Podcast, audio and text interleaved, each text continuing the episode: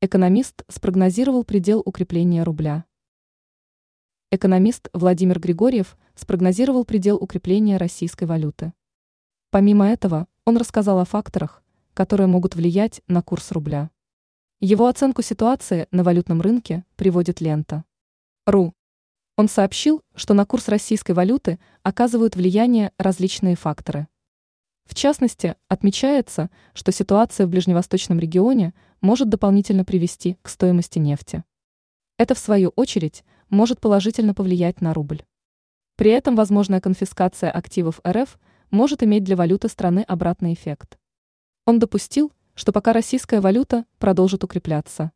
Но эксперт не думает, что она может укрепиться более 85.